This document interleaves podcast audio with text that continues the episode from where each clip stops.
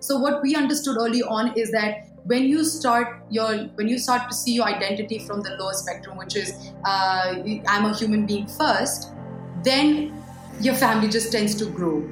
The moment you kind of start seeing that I'm a, I'm an Indian, I'm a Hindu, I'm a you know I'm a half Gorkha, when all these identities identities start coming in, then you really move away from the part of you being just a human being first. It doesn't matter whether you're a girl or a boy; it's just like human being having to ski to the North Pole was like an eye opener. It was almost like you're physically in a freezer and you know what the situation is firsthand. And that was like absolutely. I mean, after that national, I knew that.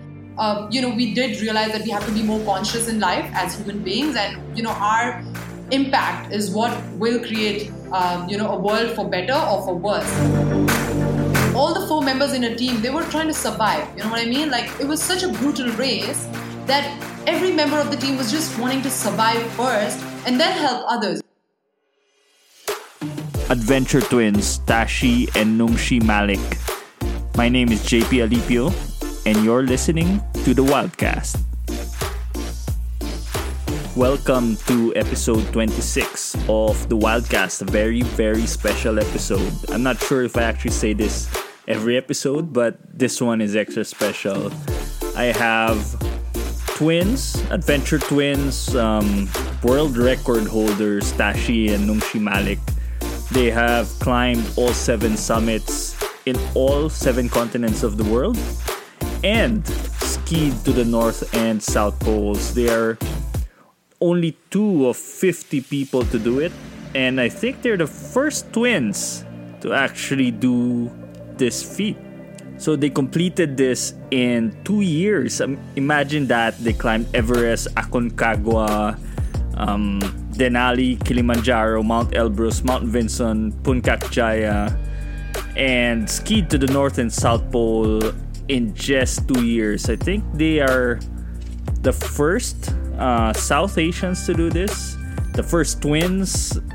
Uh, probably the first in our region actually to to do these amazing feats. And and um, to add to this they just finished the eco challenge. I mean it's the toughest race in the world if if not the toughest race. A lot of the things they've done i have only dreamt about my entire life uh, including the eco challenge. And here they are finishing all of these things, these amazing things in just two years. But so we talk about all of this, the Eco Challenge, and of course their advocacies to bring adventure and raise the status of women in India. Very important, very timely discussions that we need to have in this day and age. Before I let you go into this amazing conversation, I would like to take this opportunity to invite all of you listeners to actually check out our new Wildcast merchandise. It is this beautiful, beautiful t shirt, uh, the Madonna de Ghisallo, which is designed. It's an artwork, amazing artwork made by Cheryl Owen. And she made this for us in jeepney art and the Diwata style of the Filipino. And it's now available uh, through pre order on the show notes of uh, this episode. So please help support the Wildcast and order some of these shirts. They come they come with a really really cool um, sticker, waterproof sticker as well that comes you can put it on your bike, put it on your car your computer and the shirts themselves they are works of art. Seriously you have to see it. They're works of art.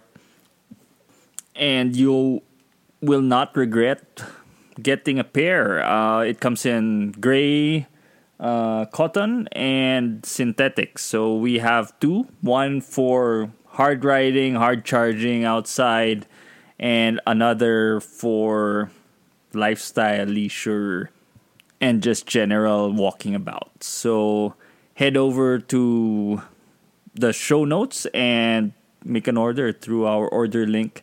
It's a pre order for the shirts. Uh, thank you so much for everybody who orders one of the shirts. It really helps support the the Wildcast and helps us continue producing great content for this show.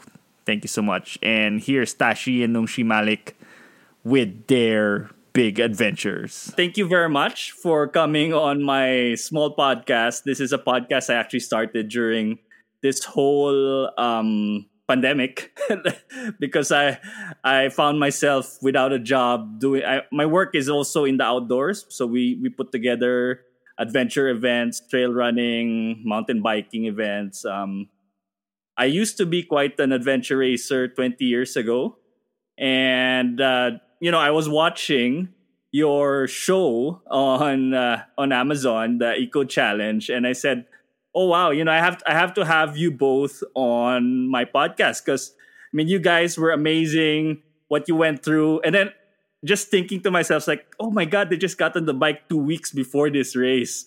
And, and like for me, I'm a, I'm a big mountain biker. It's like, oh my god, they're gonna you know, they're gonna break on the mountain bike, on the mountain bike leg of this. So so thank you so much for coming coming on on the Wildcast.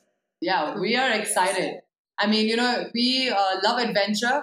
And so when we hear from like minded people across the world, you know, it just sort of ignites that spirit um, and, you know, wanting to just share that sort of experience with others. Uh, so they know what it takes to not have a mountain bike for life and then to all of a sudden get on a race with just two weeks of mountain biking. Um, and we're very excited to be here. So thank you for having us. And yeah. we totally understand the whole pandemic situation. I think everybody kind of needs that positivity right now uh, with examples like these, and you know, obviously uh, the World's Toughest Race, which has now premiered, uh, I think people are gaining more interest in adventure sports. Kinda, yeah. yeah. Yeah. I mean, there couldn't have been a better useful time for Eco Challenge to launch itself yeah. than now. now. For sure. I mean, everybody's stuck at home and then wishing to go on an adventure. And then here we are watching all of you go through all this, you know, really difficult uh, adventure. I mean, 20 years ago, Eco Challenge was the race I wanted to join. Uh, before you know, adventure racing started. You know, took a little bit of a a nap uh, till till you guys came back, and I think it's probably going to come back because of of the Eco Challenge. And um, maybe to start off, how I mean, you you're you're both from India. How difficult is it to be like this adventurer, a female adventurer in India? Hmm. Yeah. So I would say starting out initially, honestly, like we said, you know, we I don't know if you've heard a little about our story, but just to give you a little background. Um, so growing up, obviously, we were born in a uh, military family where dad was in the army, and you know, mm-hmm. we had traveled the length and the breadth of the country. And we did realize that no matter where in the country we went, you know, there was very few participation of girls and women in sports in general. Like, you know, we would take our cricket bats and go outside and we would find only a group of boys playing cricket, whereas we barely found girls right. to hang out with and be like, hey, do you want to play cricket too? You know, so it was just two of us holding a bat and a ball. And thankfully, we are twins. That's why we thank God because, you know, at least we had a companionship growing up. Um, and, yeah. you know, it was almost like absent from the outdoor industry. Um, and I think that's what we kind of noticed when we were growing up. Not like we were not privileged. I mean, our dad made sure that the outdoors is accessible to us. And, you know, he always made sure that mm-hmm. Nash and I have a fair chance to go out and play sports and do whatever kind of activity. Uh, but if you ask in general, I think growing up, we did see a trend of like men and boys playing more sports than women in our country. And when you talk of adventure sports, that was almost mm-hmm. absent. Like literally, you wouldn't find. For sure. Yeah, it was absolutely kind of like absent from here. And uh, I remember when Nash and I first took to mountaineering as well. Yeah. It was very challenging. I mean, we don't talk of our challenges often, but these are the invisible mountains we had to climb to yeah. sort of get to where we are today. Uh, starting from home yeah. itself, like our mom is always worried about the two of us. You know, we are the only girls in the family. Of course. Yeah. Any mom, I think, would be Any mom. Any mom would be.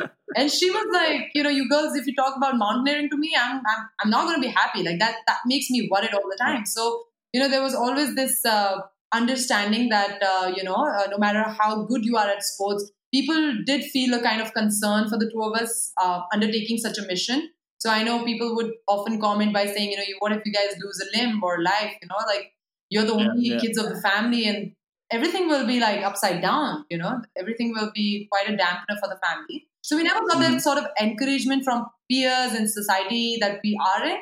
However, our dad has been a very strong sort of support um, who has let us, you know, uh, explore passion. and follow our own passion because he believes that truly life begins out of your comfort zones and uh, he was able to help us overcome those battles to actually climb. And slowly and steady we realized that this is what people actually love because you know you get to know so much about yourself and realize that more people wanted to now take into adventure sports. So i think it's just like still evolving i would say not yet there. Like we're not very passionate about adventure sports yet in the country but definitely a lot of people are getting into it and that's kind of creating a momentum and i think it'll do mm-hmm. some great things in life. Or at least you, you know about about two years ago i was in india. I went to bombay mm-hmm. and I, I did a trail race in it's called the western ghats. I'm, I'm sure you're familiar with that that area. And and we went up uh, this fort called srinagar and and and went it was like a 50 kilometer race. I only did like a half of that, 21k. But um but I really saw there was a big, you know, big big interest in adventure sports, going out into the mountains and and just seeing how many people were out on the trail, not just the runners, you know, there there was a lot of tourists hiking up the mountain. Uh, really shows how how much interest there is in India for for the adventure sports, and you guys are you know at the forefront um, of this. No, um, and I know in India it's it's common that women tend to be looked at as you know to be married off essentially, and and this is a thing, right? Uh, I have I have Indian friends as well, and and mostly um, their families want to marry off the women, and and and this is an issue that you've tackled also in, in your work as well as your your foundation. No? Can you tell me a little bit about this? Yeah, so uh, you know, even for us, I mean, to think of it, we started climbing about ten years ago. It just seems like yesterday, but uh, to be honest, it's taken a lot of a lot of mm. years to kind of reach the place that we are in at the moment. And I think, like other things uh, with marrying girls off or climbing is not for girls, things are changing because what you see, you believe. So when there are world breaking records by women in the country or by men, uh, people tend to see them as an inspiration. For the longest time, we've not had or seeing mentors uh, in this particular field, you know, especially outdoor adventures. Like of you thought about somebody who would you call and ask them what is the path, like what's the way forward. We would just Google a few names, Edmund Hillary, Tenzing Norgay, where the whole the, the, whole climbing community got you know interested in, and then it, it, it boiled down to nothing in our own country, and we were like, yeah, so that needs to change. Obviously, we need to have more and more people um, come outdoors. Uh, which is why soon after we did all the seven summits and the Grand Slam Challenge, which to us also wasn't about a personal thrill. It was, uh, you know, we were so inspired by the cause of the girl child and kind of inspire them uh, to climb their own invisible mountains to overcome those challenges and achieve their goals. We decided we'll do something big, you know, where girls feel strong, they feel empowered, and where they feel like there's nothing that's going to stop them if they put their mind and heart into it obviously then mm. the ecosystem also matters you know like where you come from in india. Uh, there are societies where women can't even think about sitting in a in a group having a normal conversation because that's seen as a taboo. But mumbai delhi some of the major cities uh, things are changing. More progressive. More progressive. And yeah it's like any other city in the world. Uh, definitely more uh, you know open to ideas open to a lot of things in their life so the whole idea of the Nungshitashi Foundation actually came from uh, the growing interest in outdoors from kids around the country, and we received like scores of messages from girls, uh, including boys, young and young boys and girls, oh. started saying that you guys should do something where we can come be a part of it, be a part of. And so we decided we'll start the foundation to you know kind of highlight uh, the importance of outdoors in our community and also to have fair participation of women and girls in that. So the, mm-hmm. we then ended up uh, establishing our outdoor leadership school, which kind of feeds into the foundation work as well. Uh, because otherwise, it's uh, you know it's very difficult to sustain yourself. It's still a field, of course, of course, that is uh, you know lowly funded, and uh, that's been the biggest challenge I think most organizations around the world. This is one thing that we all have to figure out even today. So we started a small initiative, and I, even if like it's few lives that we touch, we're so glad that these people do think it's making a difference in their life. I mean, ultimately, uh, the two of us are going to, you know, go away. I mean, nobody's going to know who's Nungshi Tashi, what, climbers, whatever. But uh, the, the experiences, the moments you create with kids now with people around you now Mhm. is, is what is going to stay with them forever. So those memories are more important, and we are able to create that within the foundation and the outreach. Oh, that that's that's really good. And and being India, India's um, you know, it it there's a very distinct something I noticed while I was there. There's a very distinct gap between sort of the very rich and the very poor in India.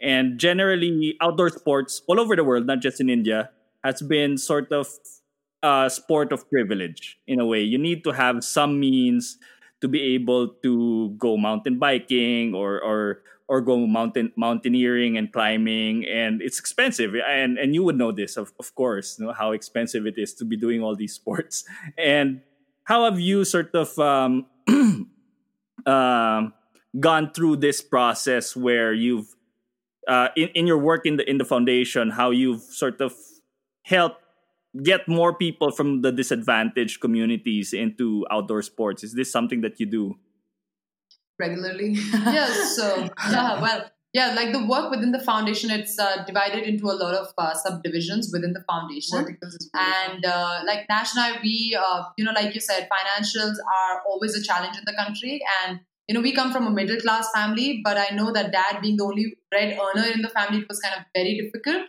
for us to pursue this. So we uh, started out by giving motivational talks actually within the country. So we were getting invited by corporate uh, houses and, you know, we would often go and uh, give a motivational talk, which would get us a remuneration for the work that we're doing. And a part of that remuneration, we would like donate it to the foundation because we knew we wanted to Okay. impact other lives as well. Um, and so the part of the foundation that goes, we organize some events here in India called the Base Camp Festival India, one of them which we do as an annual sort of event. Um, and obviously, because of the pandemic this year, we weren't able to host it. But we started this in 2018, and it's already already been two years since we have hosted that event, wherein we actually get girls from marginalized communities here near our uh, state and uh, help them be a part of this whole event. Whether it's in terms of getting these local women villages to come and participate wearing their own uh, cultural attires and just showcasing a sort of you know formal dance, which is their cultural dance here, um, or whether it's just getting these young girls to help come and participate like in all these like obstacle challenges that we host and if they win they Mhm. win you know like there's no like we won't be like oh maybe you're from there or you're not from there you can't sort of win this game so it's basically really igniting that spirit and helping them be a part of our events because then they get a fair and a rough idea of what the outdoor community is all Yeah, about but you, you know, know? I mean, not even just like focusing on, uh, you know, outdoor as such. I mean, that's a big part of it, an integral part of the whole outdoor leadership Mm. school and foundation. But there are so many other things, you know, that that we need to address Yeah. with like the, community girls, uh, whether it's hygiene, whether it's sanitation. There are so many other issues that revolve Absolutely. around outdoors. You know, how to you keep your environment clean and uh, what does it really take to be outside? Yeah. Like, can we minimize our Mhm. footprint when we're going out and doing such things. So there are like all these, uh, you know, educative tours we give uh, to the village that we've kind of semi-adopted uh, in uh, our area, and we are so proud that we are able to work with those kids, uh, whether it's our, uh, you know, the Base Camp Festival or it's the School Outdoor uh, uh, Trophy, the School Outdoor Leadership uh, Challenge, and that's kind of yeah, that's kind of where we are at the moment. But this is like amidst all our work that we are doing with the Yeah. corporate, so it's like a three-man army because our dad is also a big part of this. Um, I saw your dad is your biggest supporter, your biggest fan, your biggest like everything. I everything. received a lot of criticism also from his daughter, so I don't know how happy he is about being called our third sister, but he definitely is a big part of our journey. Much of our life is driven by him. Yeah. Yeah. And um, when you reached the summit of Mount Everest, I saw I read I read an article where you planted both the flags of Pakistan and India. Um, this is a very I would think like coming from a military family, you would be a bit more conservative. I mean, a bit more pro India. How was this sort of activism lit in both of you that you you know you went to the summit rather than just represent India, you represent both Pakistan and India. Yeah, so Oh, yeah. Tash and I, you know, have like because of our travels, we've gained a lot of interest in a couple of other things. We ended up doing peace building and conflict studies from the US uh, when we were barely 19 years old. So it was pretty early Wow. early on that we uh, you know took on that course. As a result, we went to Rwanda, Afghanistan, Sri Lanka, Nepal, and worked in some of the most vulnerable communities, and that kind of strengthened our understanding of identity. And to us, we realized that if you look across the world, there is a big buzz about where you're from, who you are, and you kind of even your job opportunities are kind of based on that. Your profession can have a big boost if you are from a particular community or you represent a particular identity. It, you're in a bracket, right? So what we understood early on is that when you start your when you start to see your identity from the lower spectrum, which is uh, I'm a human being first, then your family just tends to grow. The moment you kind of start seeing that I'm a I'm an Indian, I'm a Hindu, I'm a you know I'm a half Gorkha, when all these identities identities start coming in, then you really move away from the part of you being just a human first. It doesn't matter whether you're a girl or a boy; you're just like human being. And to us, that understanding kind of changed our perspective about how we see others around us. I mean, sometimes we're very oblivious to the fact that the other person may have so many differences because they're from a different community, but it doesn't say that some of the core values of human existence is is spread across the world and it's a global thing. And so for us even in the uh, outdoors climbing community we've seen that. We've seen that there are no boundaries. When you go to the summit of a mountain when you share that journey with somebody who's from a totally different region to where you come from it doesn't matter. Because at the core of all of this human relation is your heart and it's compassion and you mm-hmm. can share that with somebody else. It doesn't matter where you come from. And so the, the friend of ours who we climbed with uh, on Samina Baig, it was just a special moment. We were three girls from, you know, whatever communities coming together to, to summit the Mount, uh, Mount together, you know, Mount Everest together. And that journey to us was very special. It was very inspiring. And we thought, why not? You know, we are women and uh, we characterize the 21st century very well. We are bold, and uh, this is this is our moment. So let's celebrate it. Times like these are very, very wow. special. Good for you, and thank you, thank you for doing that. You know, I think it's it's really needed in this time. Um, it's such a such a conflicted time in our in our history that people like you doing doing things as simple as that, becoming icons, becoming these representatives, um, not just for women, but also for humanity, as you say, uh, is very important. And um, you've done all of these expeditions. Basically, you've gone all the seven summits, Everest, McKinley. You've done the North and South Poles on foot. That I mean, it's just mind blowing what you've been able to do in the last ten years. You know, for for many people, half of that is something that you won't do in your lifetime. I've not done any of those, and you know I, I, consider myself as as quite an adventurous person. But um, of all of those, what was the most memorable for you? All of those trips. What do you what which trip was the most memorable? The the one that sort of would you would say changed the way your your your outlook on life or wow you know i guess we are asked that question a lot you know, a lot of people mm-hmm. always want to know like which was the most memorable and and it's kind of challenging because you know when you look at the north and the south pole in comparison to the mountains they're very different. You know the skills required are different for each of the sport. Like we went skiing in north and south pole whereas we didn't ski into the seventh summit. So you know comparing the north pole south pole to the climbing would be unfair. But i know that uh, for me i don't know. For me i think personally everest was a game changer in a lot of ways. And i was really enlightened by the whole experience to be honest. Like i think there was there was a much deeper calling for me to climb everest. And when i successfully actually went on that journey it was very transformative. You know there were things that i discovered about myself that i wouldn't have if i was you know at home working in my office space or like my room space. Um, and i wouldn't have got those lessons in life. Like i mean everest in general like it was one of those mountains we dreamt of. And for me, like I told my sister and my dad, it was more of a spiritual calling. So I told my dad, like, I just felt like the mountain was kind of inviting me to come and just explore that mountain in a way.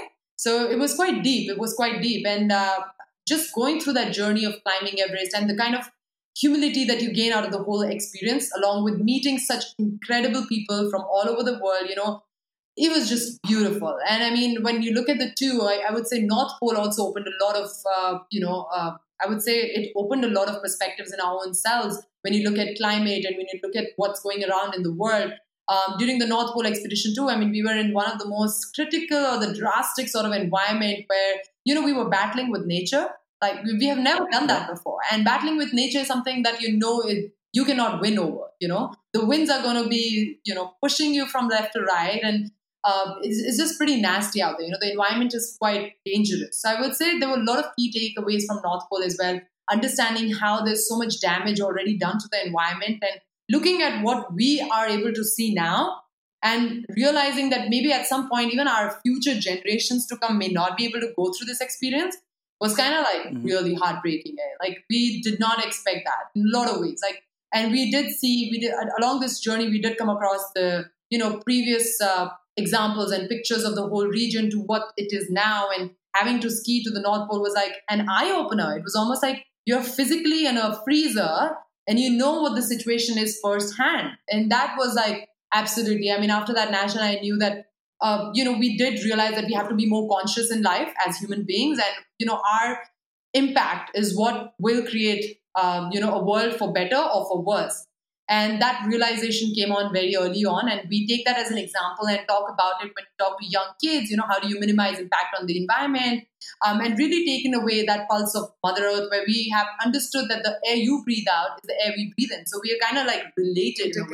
We are interconnected. And we have to be mindful of that and, you know, kind of contribute towards a better world together. And it's not just two of us wanting to change the world, but it's ripples of change from all over, over the world and voices coming to make that impact. So I think there were these levels of understanding we had from all these journeys. And for us, really reaching the summit of Everest was maybe a goal, but then we took away much more than that, you know, from the journey. Um, having met such incredible people with such great, you know, uh, mindset for life and the things that they want to change around, it was quite a quite a very impactful. Wow. Yeah. And and like you said, no, um, your air is my air even though you're you know 5000 kilometers away uh, and even our water is connected if you think about it. And uh, i read somewhere that the water we drink today was the same water cleopatra drank uh, many years ago. So we're we're interconnected like through history uh, through time and also across many many kilometers. And um, uh, i saw the eco challenge. Was this your first race this was a first that is correct. I was wondering because like, they look like it's their first race. It's and and and when I was watching it, I, I was I was like looking at it and and thinking, oh my god, they're gonna break at some point. I hope they don't break. And, and you know, like looking at you don't have any experience on the bikes. You look very awkward on the water. Um, and then and then just seeing it and, and then you guys finished. It was so amazing. I mean, and then I, of course I looked into you into you both and found that oh okay that's why they finished. They have this you know this this this long background of doing expeditions and doing these mountaineering mountaineering trips and and really difficult times and can you can you take me through the process of getting into the eco challenge preparing for it and and just going through the race i mean you know being yeah, at your first, first, race, it was your first and, race. And uh, honest admission, we guys had remained relatively sedentary before the opportunity struck. So uh, in a way, we were out of training. We hadn't climbed for like the last two years. Uh, you know, decent average uh, fitness. Uh, but when the opportunity came, we are like, yes, we never say no to anything. You know, it's very easy to just back out and be like, nah, it's not my thing. But it was just, we saw in it a great opportunity uh, to get back into training, number one, but also kind of work on through the various disciplines that were involved in Eco Challenge. Yeah. Uh, extremely difficult, JP. I mean, you know, when we said yes to it, it felt good. But the moment all these, you know, the, the forms started coming in, more about the race info started coming in, I was like, did we just sign up on a suicide mission or something? Like this sounds crazy. 80% of the discipline was going to involve water, whether it was sailing, paddleboarding, uh, kayaking, canoeing, which we never done, let alone create your own raft, which you wouldn't even imagine in your wildest dream. I was like, what are we doing? Like, is this for us? And I think till the very end, we were not sure what we are heading into. Uh, mom kept, you know, uh, nudging us. She's like, when are you guys going to get off your bed and start training? And we literally had about two months yeah. before we finally went to Fiji. And in those two months, we first had to um, discover some of these you know institutions where we could go and take training, especially for the barely mm. any. Uh, there were only a few organizations, and even none to our notice. But um, we managed to you know pull in a week course with the army, uh, the navy, uh, because our, because of our dad's history in the military, and it was extremely challenging because even within those one week of training, you're like you're trying to make sense of the key words and what does a sail mean and what does the you know the, the raft what, what, what does all of this mean? Uh, but when we got into this we weren't even sure like how dramatic the whole adventure racing uh, is going to be like. And we kind of uh, gave way. We are like okay yeah we'll see how far we go and uh, let's not stress too much but with the moment we landed in fiji uh, you know apart from all the gear management that we also do ourselves the logistics of it uh, what to carry, what not to carry. We had no clue Mhm. uh, what fabric would be good, what are we going to wear. Um, despite all of that, we went. And uh, in Fiji, when we started to see uh, athletes who were like really at the top of the game, uh, we guys are like, oh, okay, this Yeah. is, I mean, we're going to come out in camp one and we feel bad about it because uh, there's, there's no way we're going to finish the race. They, like, I mean, you look at their, uh, you know, simple things like, uh, I mentioned this earlier in one of my interviews, simple things like a map holder Yeah. we on a bike, right? Uh, somebody came along and he's like, "Why you guys is my holder?" I was like, "Why do you Yeah. need a map holder though, right? Can't you just like read a map of it?" He's like, "You're going to waste time, and how you going to know what's the next turn?" I was like, Oh "That's exactly gosh. the point. We don't know what to expect, what to come." and honestly, I think uh, you know right now we're just describing it because Yeah. we've done the race and we've kind of you, you know we've made it to the finish line and everything. But I'm telling you, Mm. the anticipation going into the race, like we were just lost. We were We were lost in so Jurassic lost. World. We did not we did not understand adventure racing because we had never done it. So everything people were talking about, were hustling about, we were just were very curious in knowing what they're talking about. Like, what is this adventure racing all about? So even before going, like my sister said, mountain biking for two weeks because here in India, obviously we have a lot of traffic. So you know we don't have proper mountain biking trails where you can take your bike and head out. Um, so it was kind of Yeah. very challenging. Even the training bit for Eco Challenge, I think we were very unprepared. And I tell this every time because I know Nash and I felt like we are going to, you know, experience failure for the first time. Because all our climbs, you know, we had made it in our first attempt. And this Yeah. was almost like a dampener. We're like, for sure we're not going to make it to the first camp because everything that we were gaining or learning out of this whole, you know, experience, we were realizing that it's getting harder. Like like my sister said, we were in Fiji with no understanding of anything. Mm-hmm. You know, we were trying to understand how do we pack for the first few legs of the race? Like, Yeah, what are I we mean, expected think- to pack? Like, Just the day before we left, I think somebody came inside our room, one of the team Oh members my from one of the teams in Canada, Canada team, and he's like, uh, "Where are you guys' uh, like food packs?" I was like, "What do you mean by food packs?" He's like, "Haven't you divided your food in different like for different days?" I was like, "Is that what you're supposed to?" We just like had no clue what to expect, what to do. And so when we started Wow. out, I mean, truly, just blown away by the level of endurance, the level of uh, resilience and perseverance we all had to keep to really make it to the next camp. And I think that was kind of like an added pressure. but I'm telling you, it was so hard. We were still in that learning process, but it was all great. At the end of the day, I think that's what we took away from Eco Challenges those experiences of like gaining so much information and knowledge about adventure racing and to even learn new disciplines. I think that was the best part. Like, I'm scared of the water, and so is my Yeah, sister. Like, we know scared. swimming. And the only reason why we were scared in the swimming section is also because I remember when we were 19, we thought we were great swimmers because we were into swimming a lot and we were we would go to the swim swimming pool here and swim every now and then so we go to us for the first time and this, there was this lake we had to cross uh, you know while swimming and we were confident so all our friends are like hey nash and tash why don't you jump in the lake with us and we'll go swim across and come back and we're like yeah, Yeah, sure. sure. we're great swimmers you know we'll do it and we were so confident so we just like jump inside and then we start swimming across the you know the mm-hmm. Midpoint. lake and midpoint nash and i realized that we did not have the stamina left and that we were getting pushed away by the current and Yeah. realized that we are not good swimmers at all so we started panicking you know that, that mode of like holy shit like how are we going to survive this And the moment you panic, you know what happens, right? You just get dragged down. Yeah. And there's no way. Yeah. And when somebody saw that, when somebody Yeah, saw our like freeze and- hands coming out of the Oh water, like our friends, they're like, hey, hurry up, the twins are in trouble. I was like, yes, we are in trouble. There's a high chance that we may not survive this. But I mean, that changed the way we, yeah uh, you know, had this thing feeling for the water. And this was like our worst uh, Yeah. section. nightmare Nightmare. like without a PFD, without the flotation device, we're like, oh my gosh, I think we're just gonna get sucked in. Like, and we don't want to But take one that thing we did know what not to do is not to panic, which is like what stayed in our head and mind for a long time is like, don't panic, just breathe and you'll be fine. Yeah. So there were like all these things that we were using, like different mantras. Uh, I think the mental strength you've sort of built up over all your expeditions really helped you get through the eco challenge. I mean, I was just looking at you and looking at the other teams on on TV, and the other teams looked like they were breaking down. You know, they were breaking down. You you guys looked like you were amateurs, but you looked like you weren't breaking down. it's like you know, it's like every turn I would see, oh my god, they're gonna they're gonna they're gonna start to break or they're gonna give up. But then you're always happy, you're always smiling. You have this sort of mental strength that I didn't see with some of the other teams that that eventually dropped out. Uh, they seem to be more experienced. A lot of them had team members who have been adventure racing before or, or things like that.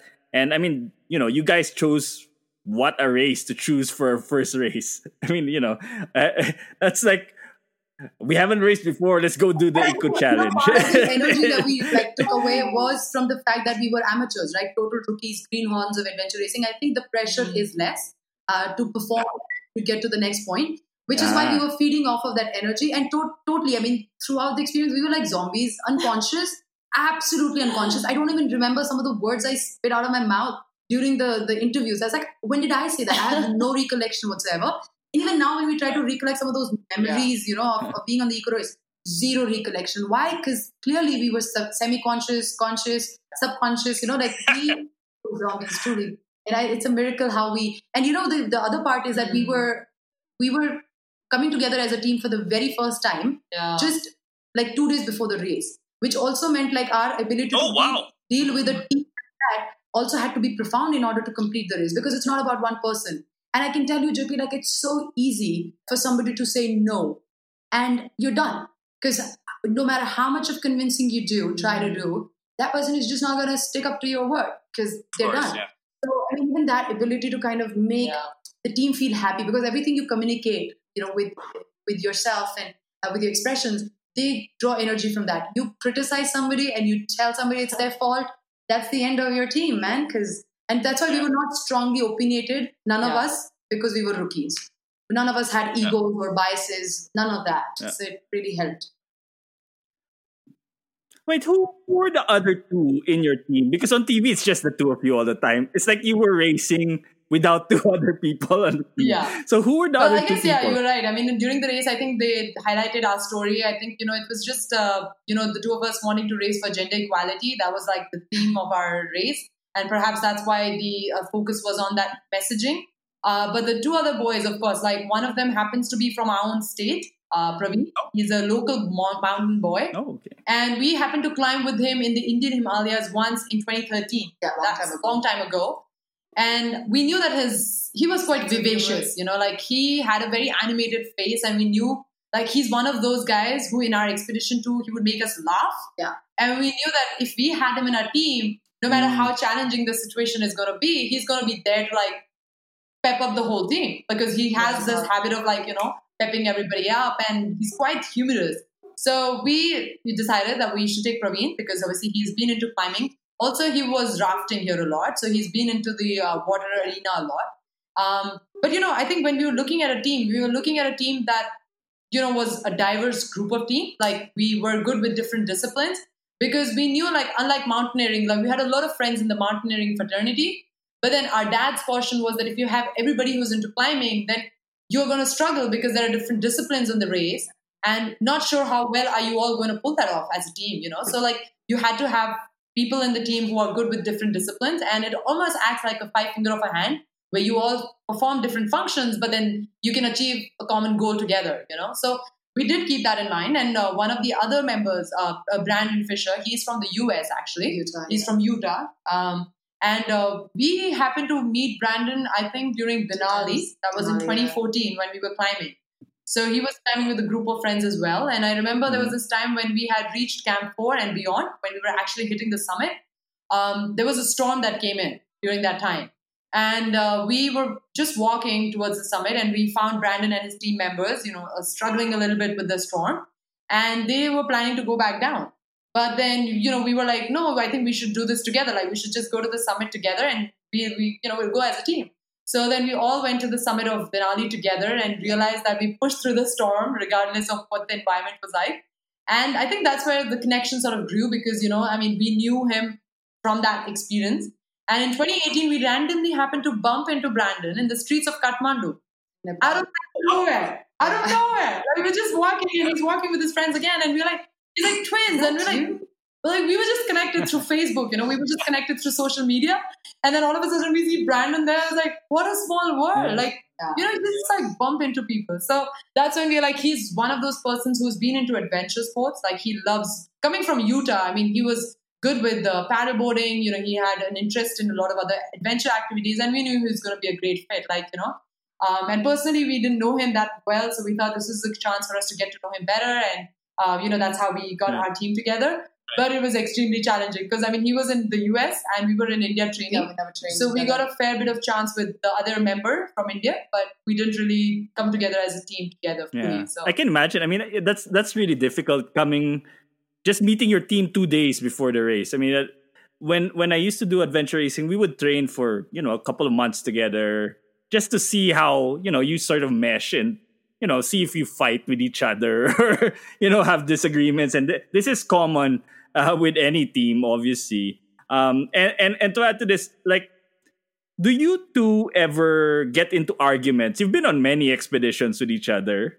Um, you've you've gone all over the world, the, the most difficult environments. How often do you argue these times? No.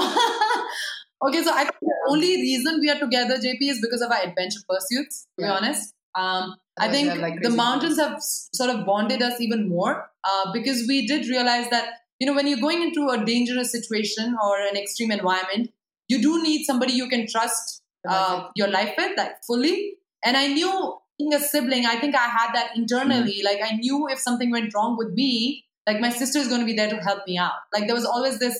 Um, I was very peaceful at mind, knowing that my sister was around with me in these expeditions.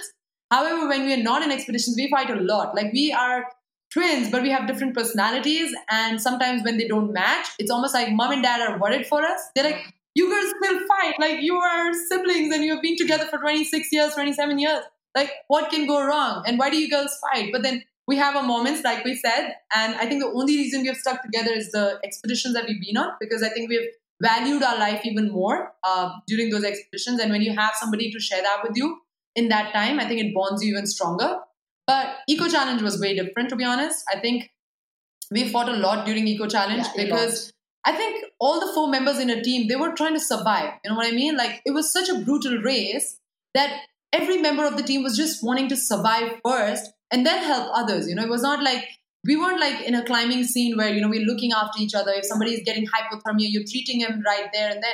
Here, you wanted to treat yourself first, whether it was your bruises, your blisters, you know, anything to do with yourself.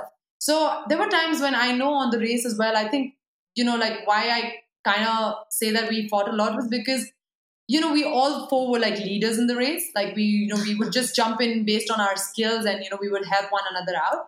But there was times like I remember the section where we had to paddleboard, and it was the first time I was getting on a paddleboard. So I was I was Mhm. Wow. freaking Okay. Like I didn't even know how to use a paddle. Like it was it was insane. Like I was like, you know, inflating it for the first time and I'm like going into the ocean with a paddle. And I remember I was trying to ask Nash for help because she had done once or twice. Uh, I'd only done an hour session Yeah. while I was in New York because a friend paid for it. I was like, sure. Yeah. But an hour is not enough to understand paddleboarding. But if you know, So like, I Oh, just yeah, assumed sure. that my sister at least knows how to, you know, paddleboard. So I was like trying to scream out of my lungs, like, Nash, can you help me? And, you know, obviously we are getting into this ocean to go to the side, uh, the river, the yeah, river. yeah. and I was panicking like anything because I just felt like there was there were sharks under me, like underneath my board, and I just started imagining things in the water, and nobody was coming to my rescue from the team, and I just lost it. And that's when I fought with my sister. I'm like, you don't care about me, you know, even if I die tomorrow, you won't be there to help me. And those were the moments, but honestly, it was nothing Wow. personal. I think it was just a frustration we were bringing out on one another, uh, just on basis of what we were experiencing, I would say. Um, but yeah, we, we we do have our moments to be honest. Like not otherwise, but right now we may have one. But That's like you guys should have a camera in your room because the world will know what you guys go through every day of your life. And a lot and um, now that you've done the Eco Challenge, you've done the seven summits, you've skied to the North and South Pole. What's next? Like, what's a bigger challenge than oh man, everything should we just say we're retiring at like 29? Like no. You can. You No. can. Oh.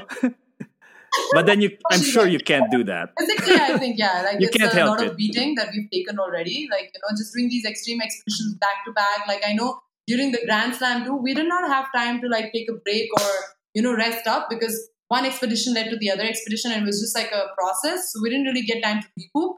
Um, and you know we would get busy like raising funds for the next climb. So we had a phase where it was just like work, work, work, and no sleep, and just keep raising funds and climb. So it was very stressful, and it was kind of like you know you had to climb the physical mountain, but then you also had the invisible It's mountains you had to climb. training. Yeah. So I would say that physically we've taken a lot of beating at a very early on in life uh, because we started climbing when we were 18, 19. Um, but now when people tell us, what do you want to do next? I'm just like, I wish I could fly to the moon and do some epic adventures there. Uh, but Nungshina, we are very passionate about like the work that we're doing right now with the projects that we are involved in, like the Outdoor Leadership School. And I feel like no matter how much you do these adventure activities for yourself, it is important that you, uh, you know, give time and impact lives here where you are from, like the region that you're from, so that there are many more adventurers in the future who can take a sport like, you know, adventure sports and compete in the world's toughest race. So we are uh, definitely focusing on our projects that we're doing right now. In terms of adventure, like I don't think it'll ever stop for the two of us. Like we're always planning something very exciting.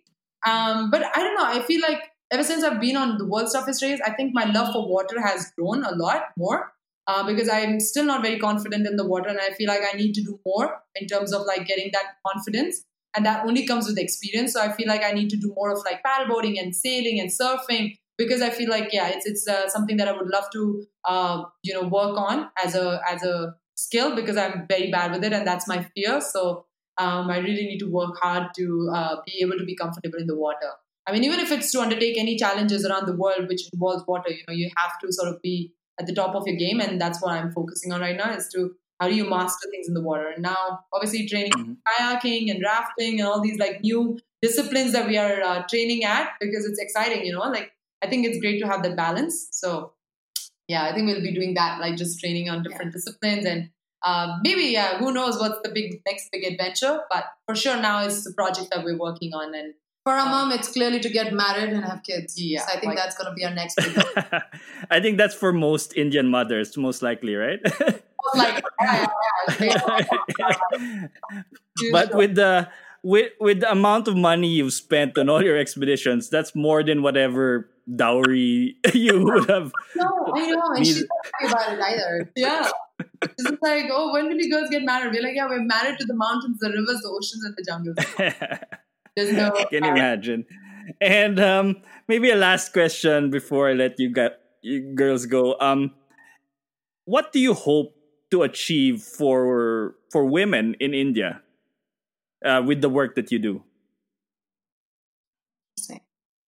All right. Yeah. So uh, the, the bigger purpose is obviously to ignite uh, a deeper love for the outdoors uh, and gain as much as you can from that experience because it's one place that uh, you clearly see no boundaries and also allows you to develop some leadership skills that are so crucial for life. Uh, it's it's a sport that we felt really empowers women from within.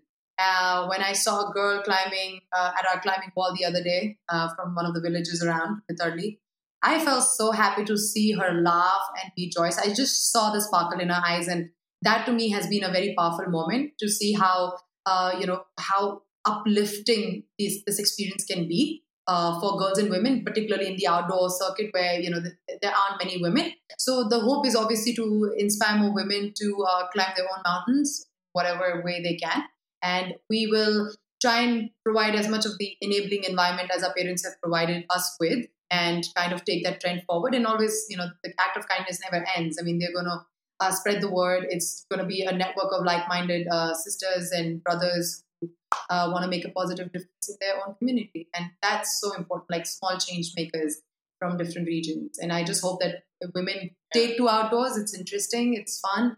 And uh, if, even if they, if they can't be a part of this then just have the greater motivation to do something better in their lives and to change their lives for good. I mean, we often think about ways that we can change our life. I mean, nobody has a peaceful setting to reach these big dreams of theirs. So there's definitely a lot of compromise, a lot of hard work. Without that, struggle is always there. I mean, in the 10 years that we've been climbing, we haven't gone to a cinema, for instance. And that's like, I mean, it's a simple quote, but I mean, those are the things you got to let go for your dream. And so to understand that there is a bigger compromise, uh, there's you have to let go of things to achieve something bigger is something that I want these girls to realize that prioritize, make things that are important to you important to you genuinely, and commit to it, and things will become a reality. So that's my bigger goal. All right. So thank you so much for giving me the time uh, to share your story, share all of those insights.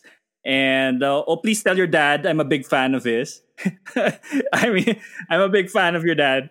I think he raised some really awesome women. And, you know, like in India, especially, putting together what he did for you girls, uh, I think is something, eh, it's really special. So, so thank you so much um, for the time you've given. And uh, I hope this isn't the last time I get to talk to you both. And uh, hopefully, I get to come to India and visit you one of these days, or come to the Philippines when this is all over. We have beautiful mountains as well, and uh, lots of water. We have seven thousand islands, so th- you can paddle all over the, the Philippines and explore as much as you want. So thank you so much, uh, both of you, for for the time today. Thank you so much. Pleasure It's been speaking. such a fun, uh, fun chat this Yeah. morning, and we I kind of lit up our day as well. It's only about 11, 20 here, so the rest of the day will be bright and beautiful because we had a chance to uh, interact with you, and it's been absolute privilege to be here. And we can't wait for you to come to India. We'll take you on small hikes or big hikes as per your So, remember to be human first. I think of all the things they've said, that really resonates with me because um, spending a lifetime outdoors, spending a lifetime doing all of these different adventures really teaches you how similar we are to each other, no matter the race, no matter the skin color. I've trekked with every type of um, nationality in the world. I've I've mountain biked. I've I've ran with every nationality in the world, and there is literally, you know, no difference. We're we are all humans, and uh, truly, I mean, speaking to Tashi and Nungshi for this episode of the Wildcast was inspirational for me. I mean, all of the things they've done, I've wanted to do. Of course, at this point, I'm not sure if I'll ever be able to do any of them, but um, uh, they're just amazing. I mean, just just listening to uh, that conversation, uh, those adventures, you know, going to the North Pole, um, climbing Mount Everest, climbing Denali, and the Eco Challenge. Imagine doing your first race and you chose the Eco Challenge. I I don't think I would be brave enough to do that, but um, I mean they were amazing at the Eco Challenge. I have to say. So many times while watching it, I was thinking, you know, the they're gonna they're gonna go, they're gonna they're gonna they're gonna give up, but they never did, and they finished. And it's really this grit, this um, I guess it's the breadth of expedition experience that actually made it possible for them to finish it. And I am uh, proud to have them on, on the Wildcast and honored to have them on the Wildcast as my guests. And I hope those of you who have listened to them have taken away as much from that conversation conversation as I have.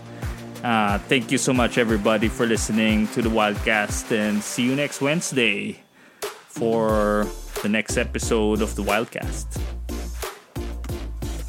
On the next episode of the Wildcast, we have the former uh, CEO of the Bases Conversion Development Authority uh, in the Philippines. Uh, Arnel Paciano Casanova is someone I really, really look up to. He's now the CEO of one of the largest construction companies in the world here in the Philippines, AECOM. Um, if you hear his life story, I mean, this guy is just amazing. He grew up in the slums, he grew up in the poorest family, and I mean, he has literally reached for the stars and made it with integrity.